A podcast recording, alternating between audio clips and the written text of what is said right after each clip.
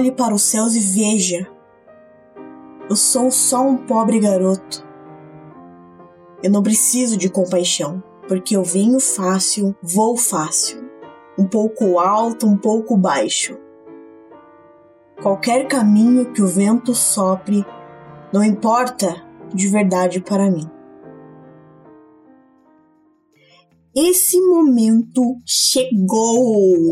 Fala galera, sejam muito bem-vindos e bem-vindas a mais um episódio do Quer Que Eu Desenhe. Eu sou Larissa Mercury e o episódio de hoje é todinho dedicado a quem? A quem? Ao meu pai, né? Ao meu artista favorito, Fred Mercury. Isso aí, há muito tempo eu queria fazer esse episódio, é, mas eu estava esperando o momento oportuno e ele chegou.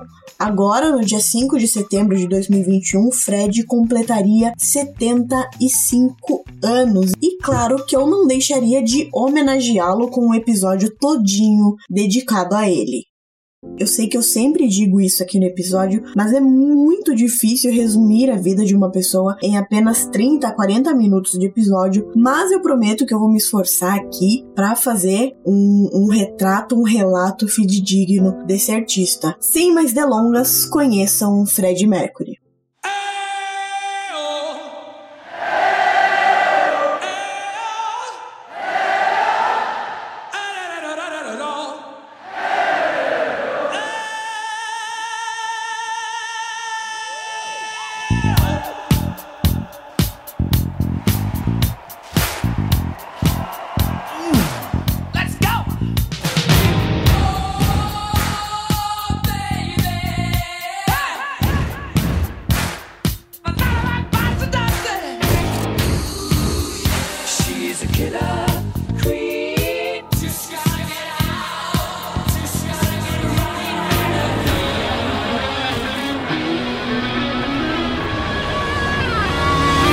Fred Mercury nasceu como Farouk Bulsara em 5 de setembro de 1946, no protetorado britânico de Zanzibar, na costa leste da África. A sua família era parsi e praticava o zoroatrismo, uma das religiões monoteístas mais antigas do mundo. O pai de Fred, Bomi, era caixa na Corte Suprema do governo britânico, o que significava que ele e a família viviam em privilégios culturais em comparação com grande parte da população da ilha.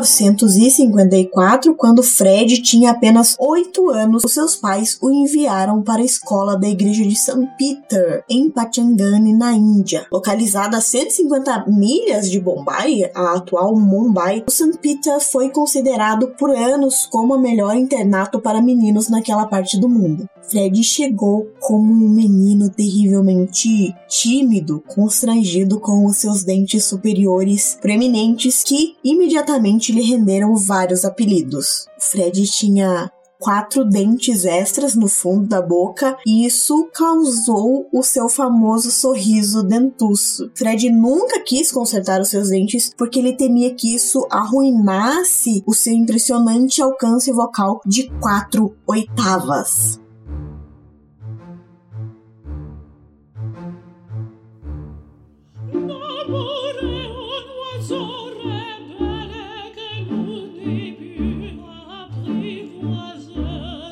Família de Fred o tinha mergulhado na ópera, mas ele também estava desenvolvendo um certo amor pelos sons pop ocidentais, especialmente o rock and roll ruidoso de Little Richard e o RB virtuoso do Sex Domino. Depois que a tia de Fred notou que ele conseguia tirar notas no piano apenas ouvindo a música, ela pediu para que os pais de Fred pagassem aulas particulares de música. Em 1958, ele formou sua primeira banda, os Ethics, com alguns outros alunos de St. Peter.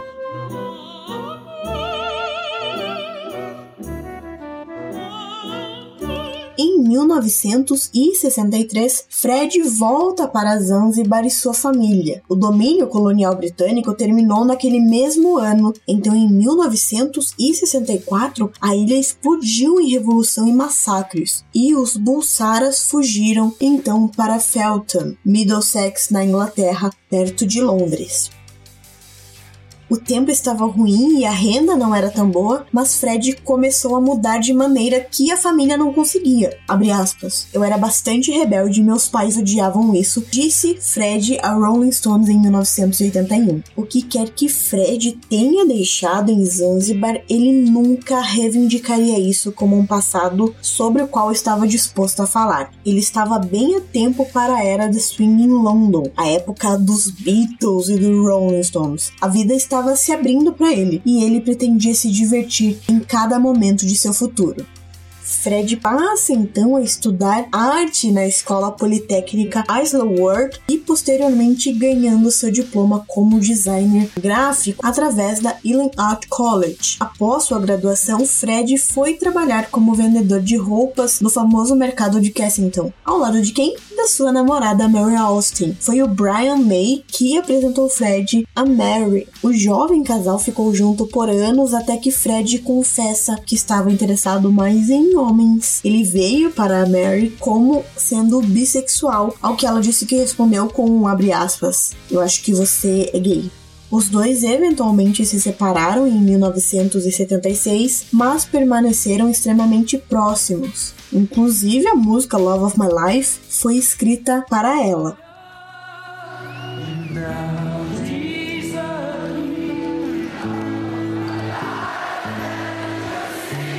Fred conheceu seus futuros companheiros de banda, o baterista Roger Taylor e o guitarrista Brian May, na época em que ele mudou-se para Londres. Posteriormente, eles encontram o baixista John Deacon em 1971. O quarteto, que Mercury apelidou de Queen, fez seu primeiro show juntos em junho de 1971.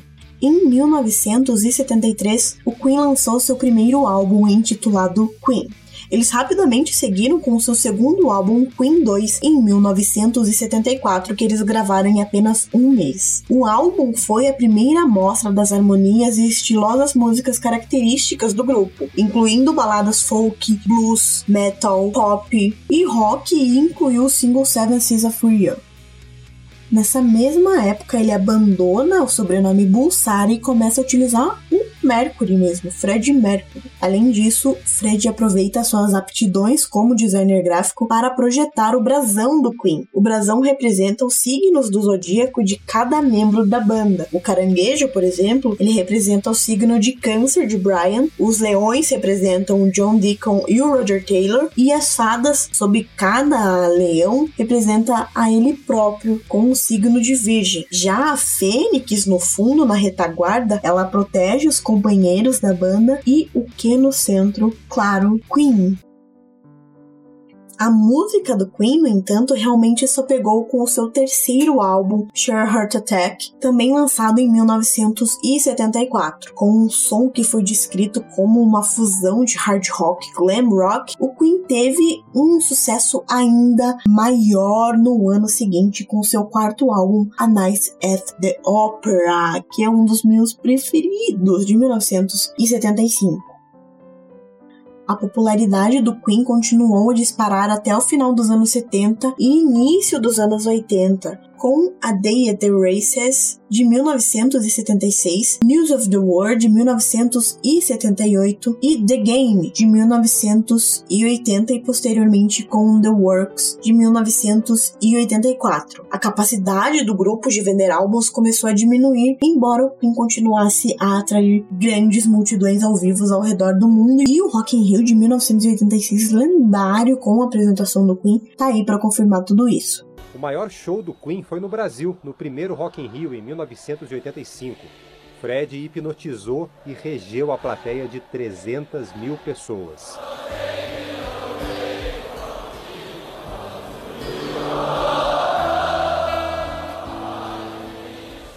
Fred gravou também algumas faixas famosas, como Under Pressure com David Bowie e as polêmicas faixas com Michael Jackson.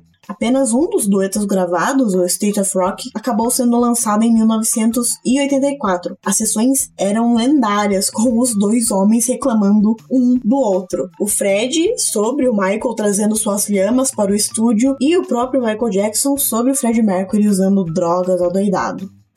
Além de seu talento como cantor e compositor, Fred era um habilidoso showman. Ele sabia como entreter o seu público e como se conectar com ele. Ele gostava de usar fantasias, né? Aquelas roupas é, de lycra grudada pelo corpo e se pavoneava pelo palco, encorajando os fãs a se juntarem a toda a diversão.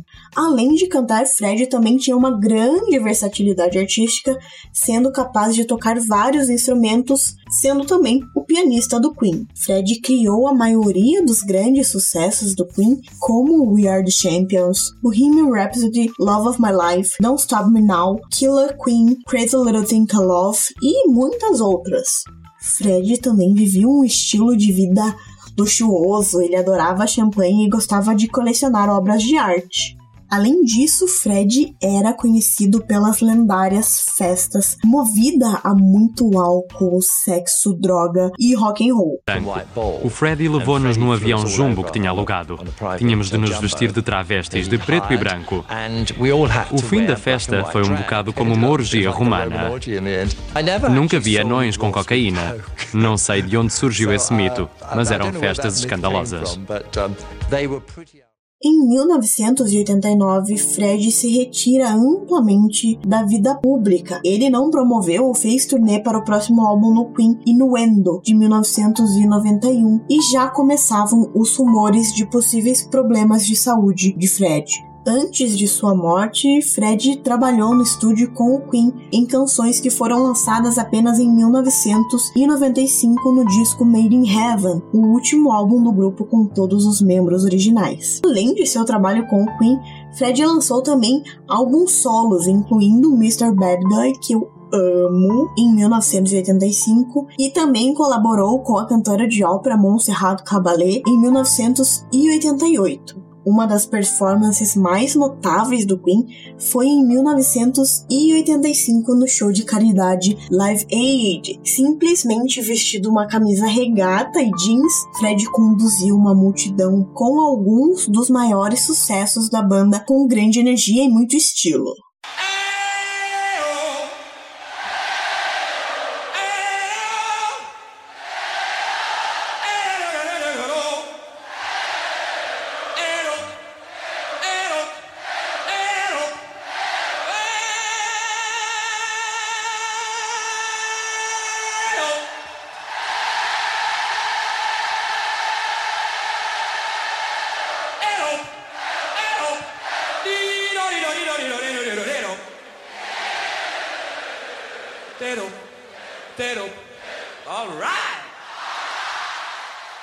Fora do palco, Fred manteve os seus relacionamentos mais privados. Ele teve inúmeros parceiros, dentre eles o Jim Hilton, um cabeleireiro irlandês que o conheceu na década de 1980 em uma boate gay em Londres. Nessa ocasião, Fred se ofereceu para comprar uma bebida para Hilton, mas ele recusou, assim, ele falou, quero. Ele não reconheceu o Fred e falou, não, deixa pra lá. Mas posteriormente, no ano seguinte, eles se encontram novamente em uma outra boate e desta vez eles começaram a namorar. Pouco depois de um ano, Hilton vai morar com Fred no Garden Lodge. O casal permanece junto até 1991 com a morte de Fred.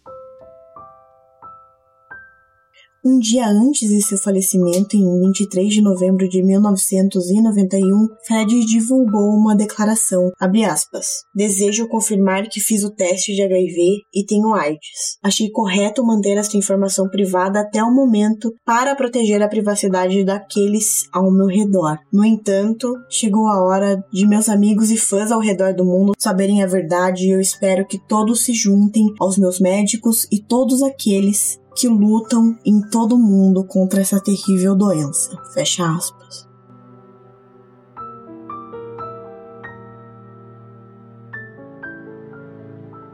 Mercury morreu de pneumonia brônquica em 24 de novembro de 1991. A pneumonia foi causada por complicações da AIDS. O cantor e compositor tinha apenas 45 anos. Depois de anunciar que estava com AIDS, o líder do grupo Queen deixa uma das maiores fortunas da música e milhares de fãs por todo o mundo. Uvas, flores, panetone e lágrimas. Presentes de despedida dos fãs na porta da mansão onde Fred Mercury morreu ontem à noite ao lado do pai e da mãe. Há quase dois anos, Fred Mercury vivia recolhido na sua mansão de 9 milhões de dólares aqui na zona oeste de Londres. Na sua última entrevista, o superstar multimilionário dizia sofrer da mais terrível forma de solidão. Podia comprar tudo no mundo, menos o que mais desejava: uma relação amorosa estável. Desde que ficou doente, Freddie Mercury não apareceu mais em público. As fotos mais recentes são de suas idas ao médico. No último videoclipe do Queen, Freddie só apareceu em imagens de arquivo,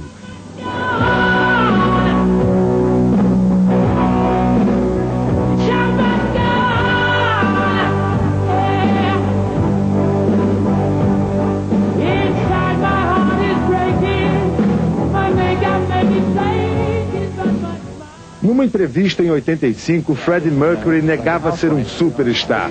Sou uma dona de casa, ele afirmava com humor. Dizendo a verdade, o Queen não morreu. Continua vivo. Brasileiros, ingleses ou japoneses, durante 20 anos eles compraram 100 milhões de discos do Queen e deram a Freddie Mercury uma fortuna de quase 50 milhões de dólares.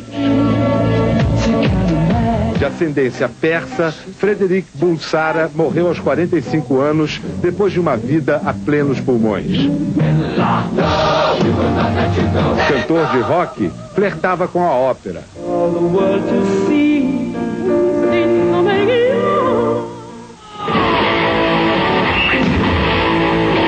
Anunciava para quem quisesse ouvir que teve mais amantes do que Elizabeth Taylor e se dizia a pessoa mais solitária do mundo. Freddie Mercury preferiu enfrentar a AIDS com o silêncio. Numa de suas últimas canções, colocou o título: O espetáculo tem que continuar. Para nós, vai ficar a imagem daquela noite no Rock in Rio 1 em 85. O Brasil cantou junto com Freddie Mercury Love of My Life, Amor da Minha Vida, um dos sucessos do homem que morreu se queixando de uma vida sem amor. O funeral de Fred foi conduzido por um padre zoroastriano. Antes de morrer, Fred disse a Mary Austin onde queria que suas cinzas fossem enterradas. Esse local permanece secreto até hoje. Em 25 de novembro de 1996, foi inaugurada em Montreux, na Suíça, uma estátua de Fred com vista para o lago de 3 metros de altura. Em 2018 foi lançado o filme Bohemian Rhapsody, estrelando o Rami Malek como Fred Mercury. A performance impecável de Rami rendeu uma estatueta do Oscar de melhor ator. O ator Rami Malek incorpora cada extravagância e sutileza do comportamento de Fred. Ele está colecionando elogios dos críticos e já é apontado como candidato ao Oscar no ano que vem. Raimi conversou com o Fantástico em Los Angeles e contou que pediu para usar uma espécie de dentadura com dentes salientes como os que Fred tinha. Eles eram características inesquecíveis do Fred. Eu usei os dentes por quase um ano, tive que me acostumar primeiro. E até me sentia nu quando estava sem eles. Bohemian Rhapsody, o filme, mostra a trajetória da banda britânica Queen nas décadas de 70 e 80 e a relação, algumas vezes turbulenta, do vocalista Fred Mercury com os outros músicos durante os quase 20 anos em que ele esteve à frente do grupo. Antes que eu encerre esse episódio, eu preciso recomendar a leitura da biografia Fred Mercury, escrita por Sally Howard. Ele detalha cada passagem da vida de Fred, é muito bom, é incrível. Além disso, eu recomendo fortemente que você assista ao filme Bohemian Rhapsody, caso ainda não tenha visto. É claro que tem muitos prós e contras, existe muita polêmica envolvendo a produção desse filme, né? As passagens de pano para as loucuras que o Fred fazia e também a interferência direta direta dos membros do Queen, né, o, Brian e o Roger Taylor. Mas não deixa de ser uma homenagem muito bonita da vida do Fred e o Remy Malek arrasa muito na interpretação. E para fechar, eu gostaria que você ouvinte comentasse lá no Instagram do Quero que eu desenhe qual a sua música preferida do Queen. Eu sou fã de carteirinha, eu confesso que é difícil escolher apenas uma canção, mas eu amo muito, muito mesmo a interpretação de The Great Pretender, I Was Born to Love You e, claro, Bohemian Rhapsody. Não se esquece, vai lá na postagem do Instagram e me conta qual é a sua música preferida. Esse foi mais um episódio do Quer Que Eu Desenhe. Lembre-se de compartilhar com seus amigos, com seus colegas de trabalho, com os fãs de Fred, com os fãs do Queen. Siga o Quer Que Eu Desenhe nas redes sociais. Nós estamos no Instagram, no Twitter e também no YouTube. Além disso, você também pode me seguir nas redes sociais através do arroba Larissa Mercury, onde eu posto conteúdos mais focados pro design. Então, se você gostar, me segue lá para dicas bem bacanas, beleza? E pessoal, por favor, não deixe de clicar em seguir aqui no aplicativo e assim que eu publicar um conteúdo novo, você será o primeiro a saber. Entendeu? Eu quero que eu desenhe.